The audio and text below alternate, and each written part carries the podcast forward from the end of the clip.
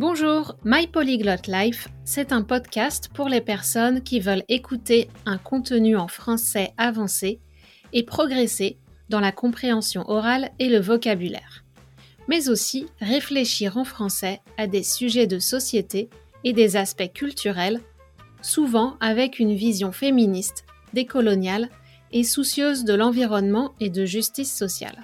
Je suis Cathy Introligator mais je me présente comme Cathy Intro pour faire plus simple.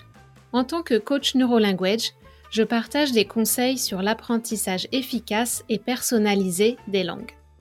J'offre aussi des séances particulières de coaching, des groupes de conversation et de la formation pour les éducateurs qui voudraient se former à la méthode Neurolanguage Coaching et obtenir la certification. Tu peux trouver des informations et me contacter sur mon site internet mypolyglotlife.com. Le bilinguisme ou multilinguisme pose beaucoup de challenges, mais c'est un processus de développement personnel et social vraiment enrichissant, comme tu le sais. Dans ce podcast, tu pourras écouter 2 à 3 nouveaux épisodes chaque mois. Occasionnellement, certains épisodes seront en anglais. Tu y trouveras aussi des interviews avec des profs ou des apprenants et apprenantes de français inspirantes.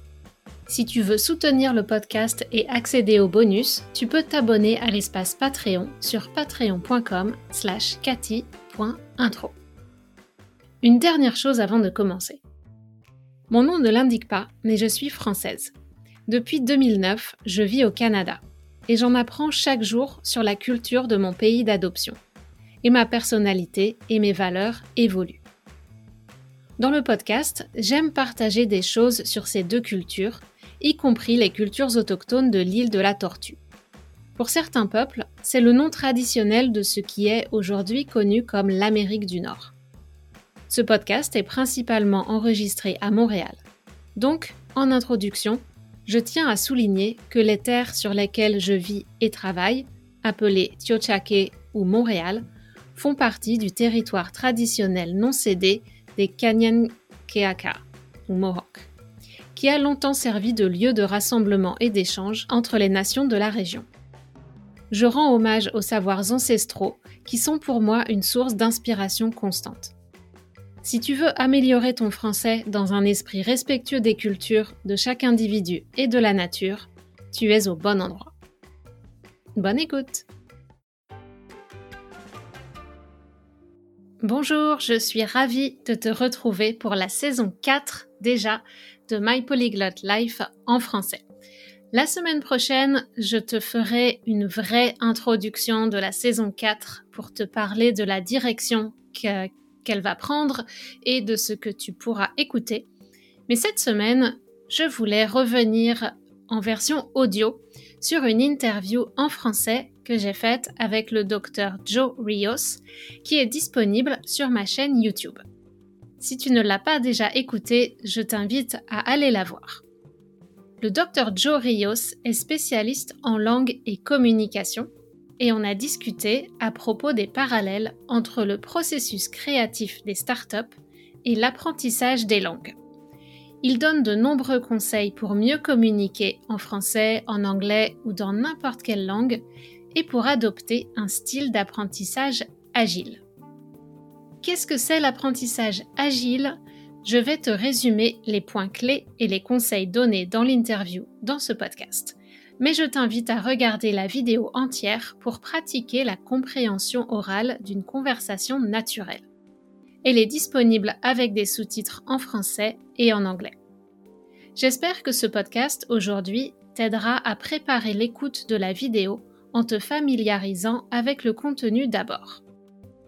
Mais si ton problème, c'est plutôt l'expression orale, que tu apprends le français et veux travailler tes compétences en communication, apprendre à exprimer tes idées, ton opinion, ton accord, ton désaccord, dans un environnement respectueux de chacun et chacune, alors je te propose de rejoindre le Salon de français.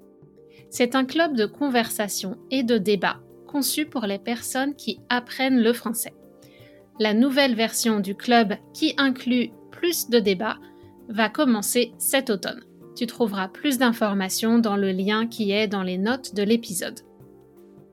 Dans ce club de conversation, les apprenants et apprenantes sont répartis selon leur niveau, à partir de B1 supérieur, ou niveau 5-6 du cadre de la francisation au Québec, un groupe niveau plutôt B2 ou 7-8 au Québec, et un groupe pour les personnes qui ont déjà un niveau très avancé et qui peuvent s'exprimer avec fluidité, mais voudraient approfondir leurs connaissances, donc niveau C1, C2 et les Canadiens bilingues. Revenons sur un résumé des points clés de l'interview avec Joe Rios. C'est l'essentiel qu'il faut retenir et qui, je l'espère, va t'aider dans ton apprentissage. Alors l'apprentissage agile s'est inspiré du modèle agile que tu as peut-être rencontré dans ta vie professionnelle.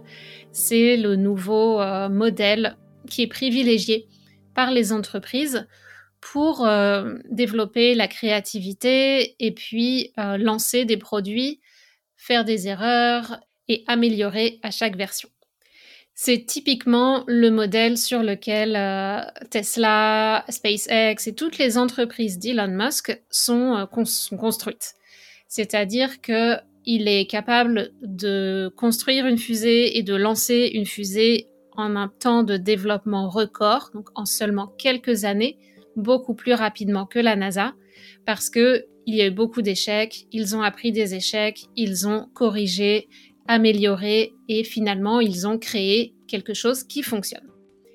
Et cette démarche, c'est exactement ce qu'on veut intégrer dans l'apprentissage des langues pour un apprentissage efficace. Dans l'interview avec Joe Rios, on insiste sur les compétences en communication. Parce qu'une langue, c'est pas seulement le vocabulaire, la grammaire et tes connaissances techniques ou théoriques, mais c'est aussi l'énergie que tu mets dans les mots qui compte, qui est très importante. Donc, pour développer euh, notre aisance à l'oral, le jeu, jouer avec la langue, faire des ateliers où on s'amuse, où on est détendu, où on dirait euh, l'expression c'est on ne se prend pas la tête. On se prend pas la tête, ça veut dire que c'est pas très important l'enjeu peut être important, mais la manière d'aborder les choses va être très détendue et on va chercher à se faire plaisir, à s'amuser et à faire les choses simplement sans se compliquer inutilement. Donc le jeu, c'est un bon moyen de développer la spontanéité et la clarté dans une ambiance détendue. Mais comment être plus spontané Ça, c'est un point qu'on aborde vers euh, la sixième minute et la septième minute de l'interview. En fait, la spontanéité, c'est pas euh, pouf comme par magie, ça arrive, je suis super spontané et super bon et super clair. Non, ça marche pas comme ça. En général, on est spontané sur un sujet qu'on a vraiment beaucoup préparé, qu'on maîtrise une autre expression sur le bout des doigts. Quand je connais quelque chose sur le bout des doigts, c'est-à-dire que je connais le sujet en profondeur. Je connais tous les aspects, je l'ai travaillé. Et puis, ensuite, cette connaissance que j'ai, je connais le sujet vraiment très très bien. Ensuite, si je veux transmettre ces informations, je dois travailler sur les moments clés de ma présentation. Si tu fais une présentation en français et que c'est pas ta langue maternelle, tu ne vas pas accorder la même énergie, la même intensité à chaque partie de ta présentation. Tu sais qu'il y a des moments clés qui sont importants pour transmettre ton message et ces moments clés-là, ce sont les moments que tu dois maîtriser vraiment le plus pour être le plus spontané possible et si tu as des questions sur ces points importants, répondre avec spontanéité, mais une spontanéité qui vient du fait que tu as travaillé beaucoup avant d'arriver à ce jour de présentation ou d'interview ou ce jour où on te pose les questions. Et en fait, le problème, quand on parle une langue, souvent, c'est pas la grammaire. Ça peut arriver et on a toujours des choses à travailler au niveau de la grammaire, mais c'est quelque chose qui est indépendant de ta capacité à parler d'une façon fluide et à transmettre un message. Pour transmettre un message, il faut savoir utiliser la langue avec confiance. plus tu as cette attitude de confiance, plus on va oublier tes erreurs et on va se concentrer sur le message de ta présentation ou de, ta discussion en français. Mais ça, ça prend du temps de se préparer pour être spontané ensuite. Comme tu viens de comprendre, il faut beaucoup de travail en amont. En amont, ça veut dire avant. Donc, le conseil qu'on donne avec Joe, euh, c'est à peu près à la onzième minute de l'interview, c'est de prioriser ton domaine professionnel et tes intérêts. Parce que ça va composer la majorité des sujets sur lesquels tu parles. Donc ton domaine professionnel et tes intérêts. Et puis ensuite, petit à petit, avec le temps, tu peux élargir à des sujets que tu abordes moins souvent. Mais venons-en maintenant au point commun entre l'entrepreneuriat, et en particulier l'entrepreneuriat agile et l'apprentissage des langues. Dans l'interview, ça se situe à environ 14 minutes, un peu avant 14 minutes. Donc les points communs, ça va être tout d'abord un objectif clair, parce que cet objectif soutient la motivation profonde. Si tu as déjà écouté mon podcast, je t'ai parlé des objectifs, de comment les fixer, de pourquoi c'est important. Je t'ai aussi parlé de motivation. Donc tout ça, si tu n'as pas encore écouté mon podcast, tu peux écouter les épisodes des archives et puis avoir plus d'informations sur, euh, comment fixer un objectif et comment entretenir la motivation. Un autre point très important, c'est de tester tes idées pour les entrepreneurs, tester ces idées, ne pas attendre la perfection pour lancer un produit ou une application dans le Google Store ou l'App Store, et puis être prêt à recevoir le feedback. Et dans une langue, c'est la même chose. Tu peux tester ta façon de parler dès le niveau débutant. N'attends pas la perfection pour commencer à parler, parce que c'est en parlant tu vas t'améliorer. Tu vas apprendre des choses, tu vas faire des erreurs, tu vas apprendre de tes erreurs, tu vas te corriger et progressivement, tu vas apprendre de plus en plus de choses et parler d'une façon euh, plus avancée à chaque fois. Et si tu ajoutes le travail avec euh, un cours de français euh, en classe ou avec un professeur, tu vas pouvoir avancer plus vite parce que tu auras les occasions de mettre en pratique, mais aussi de travailler euh, avec ton équipe. Quand tu travailles avec un coach de français, c'est comme si tu retournais voir ton équipe d'ingénieurs dans ta startup. On voit ce qui va pas, on discute des problèmes, on fait des essais et puis ensuite on va tester dans le monde réel entre guillemets. Ensuite, un autre point qui est euh, peut-être plus important dans l'apprentissage des langues, c'est la question de choisir sa priorité. Est-ce qu'on veut se perfectionner ou est-ce qu'on veut communiquer? Et le travail ne sera pas le même si on veut donner la priorité à la communication ou si on veut donner la priorité à ne pas faire d'erreur. Donc un travail plus technique ou un travail plus de communication. C'est très important de choisir la priorité et de savoir sur quoi tu veux euh, travailler, ce que tu veux développer en ce moment. Un autre conseil, un autre point commun entre l'univers des startups, surtout au stade débutant, mais euh, qui s'applique à tous les stades de l'apprentissage des langues, c'est la polyvalence. Polyvalence, ça veut dire qu'on sait tout faire, au moins un petit peu. C'est-à-dire que si on sait lire le français, ça va euh, nourrir notre connaissance du vocabulaire, euh, si on sait parler le français, on va être capable de communiquer.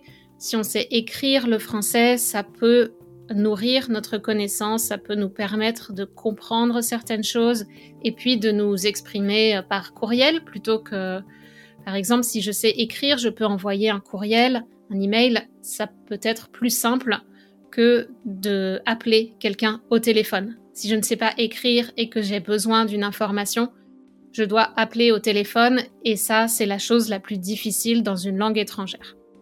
Donc la polyvalence, cultiver une certaine connaissance dans chaque compétence, c'est toujours utile. Après, tu peux privilégier euh, la communication orale si tu vis dans un endroit francophone et que tu veux juste parler mais pas beaucoup écrire, tu peux choisir de perfectionner l'oral.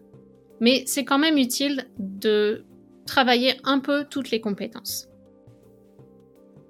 Un autre point commun entre l'entrepreneuriat agile, les startups et l'apprentissage des langues, ou la vie en général, honnêtement, cette compétence-là, elle est utile partout, toujours, c'est de savoir rebondir, pivoter et s'adapter en fonction des opportunités.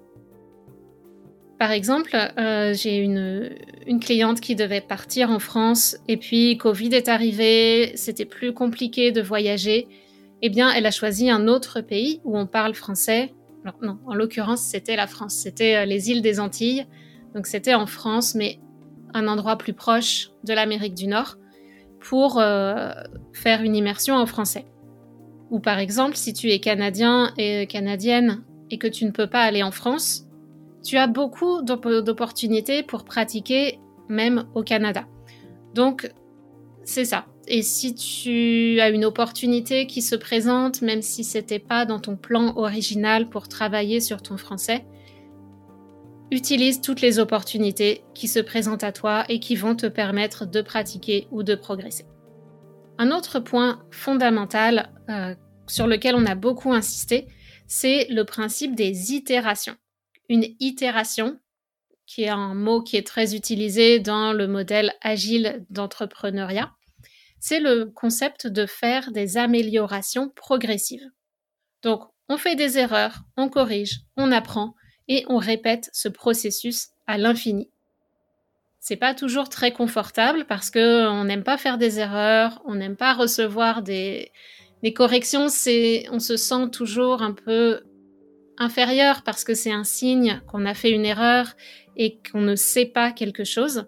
Mais en fait, quand on voit ça comme une opportunité d'apprentissage, eh bien, ça nous permet de progresser parce que euh, on n'a plus peur de faire des erreurs une erreur est une opportunité d'apprentissage. Et j'ai même vu un jour une, prof qui, qui avait un euh, mistake challenge ou un challenge pour faire des erreurs. C'était tu collectionnes les erreurs et plus tu as fait d'erreurs dans ta semaine, ça veut dire que le plus tu as travaillé, le plus tu as eu d'opportunités pour progresser. Ça permet de changer d'état d'esprit face aux erreurs et c'est un une des facettes mentales qui permet de faire les progrès les plus importants quand on se sent bloqué euh, par rapport à notre niveau euh, qui, qui n'est pas parfait, qui nous gêne. Donc accepter les erreurs, c'est vraiment ça qui nous permet de dépasser ce stade et puis de, de commencer à parler plus. Un autre point qui n'est pas lié à l'entrepreneuriat en tant que tel, mais plutôt à l'expérience du docteur Joe Rios, qu'on aborde vers euh, environ 20 minutes dans l'interview, c'est la communication interculturelle. Dr. Rios a une expérience internationale, donc il a une expérience de communication interculturelle internationale, par exemple entre la Chine et les États-Unis, mais aussi il a une expérience de communication interculturelle entre générations et entre quelqu'un qui vient d'un domaine académique, de l'université, qui a aussi un, certain âge, donc euh, un vocabulaire et une façon de parler un peu différente du milieu dans lequel il a travaillé. Il a travaillé avec des jeunes ingénieurs de la Silicon Valley, des startups, et donc, c'est un jargon différent. Le jargon des jeunes ingénieurs de Google, c'est pas du tout le même qu'on va retrouver à, Stanford, Berkeley et dans des cursus de sciences sociales, par exemple. Donc, cette communication interculturelle, on voit qu'on doit la travailler dans tous les aspects de notre communication et la langue étrangère peut nous permettre de nous familiariser avec ces façons de mieux s'exprimer, de favoriser la communication et de transmettre un message de façon efficace. Donc c'est pour ça qu'il y a vraiment des bénéfices à travailler sur ces compétences en communication et pas seulement sur le langage en lui-même, sur la langue étrangère en elle-même. Et puis finalement, pour terminer l'interview, on a quand même apporté une petite nuance à propos des objectifs. Donc, tu le sais, je te l'ai dit, avoir un objectif, une direction pour donner un cadre à ton apprentissage, c'est essentiel et c'est la condition numéro un pour euh, observer tes progrès, mesurer tes progrès et puis être, euh, être sûr que les actions que tu fais sont en cohérence avec ton objectif. Mais on est humain, on aime bien se faire plaisir, parfois le cerveau est attiré par d'autres choses ou a envie d'expérimenter. Donc c'est important de trouver un équilibre entre travailler vers un objectif, avoir un cadre précis et se concentrer sur ça, donner toute son attention, toute son énergie sur cet objectif. Mais on peut aussi se donner la permission d'explorer, de tenter des nouvelles choses, euh, d'aller voir peut-être une petite euh, side d'aller voir un chemin parallèle et ensuite, on revient ou on intègre, peut-être euh, dans notre exploration, on va découvrir des choses intéressantes vers notre objectif. Donc, on peut intégrer cette exploration dans notre direction générale et dans notre cadre. Donc, c'est vraiment important. On veut continuer à se faire plaisir, à utiliser notre créativité. Donc, on va trouver cet équilibre entre l'exploration et avancer dans une direction qui nous conduit à, euh, l'état qu'on veut atteindre et au niveau de français qu'on veut obtenir. Voilà, c'était un résumé euh, presque aussi long que l'interview, mais j'ai ajouté euh, quelques petites choses ou précisé ou expliqué certains des points. Donc j'espère que si tu écoutes ce podcast et qu'ensuite tu visionnes l'interview, tu auras une meilleure compréhension. Peut-être que tu pourras écouter l'interview sans les sous-titres et que avec mon podcast, ça te permettra de comprendre cette conversation sans les sous-titres. Si tu essayes, n'hésite pas à poster un commentaire sous la vidéo et à me dire comment tu as travaillé avec ces deux supports, est-ce que c'était utile, qu'est-ce que tu as appris dans l'expérience, euh, voilà. Donne-moi du feedback, ça me fait toujours plaisir de savoir comment vous utilisez toutes ces ressources que je mets à votre disposition. Et puis, si tu veux développer ta spontanéité grâce à de la préparation et de la pratique sur des sujets qui t'intéressent, je te rappelle que tu peux rejoindre le Salon de français. C'est un club de conversation et de débat conçu pour les personnes qui apprennent le français. Tu peux me contacter si tu souhaites plus d'informations ou si tu as des questions et le lien se trouvera dans les notes sous l'épisode. On se retrouve la semaine prochaine pour un épisode d'introduction à la saison 4 sur le thème du bilinguisme. Ciao ciao voilà, si vous aimez ce podcast, n'oubliez pas de vous abonner et d'en parler autour de vous, et je vous dis à très bientôt sur My Polyglot Life en français.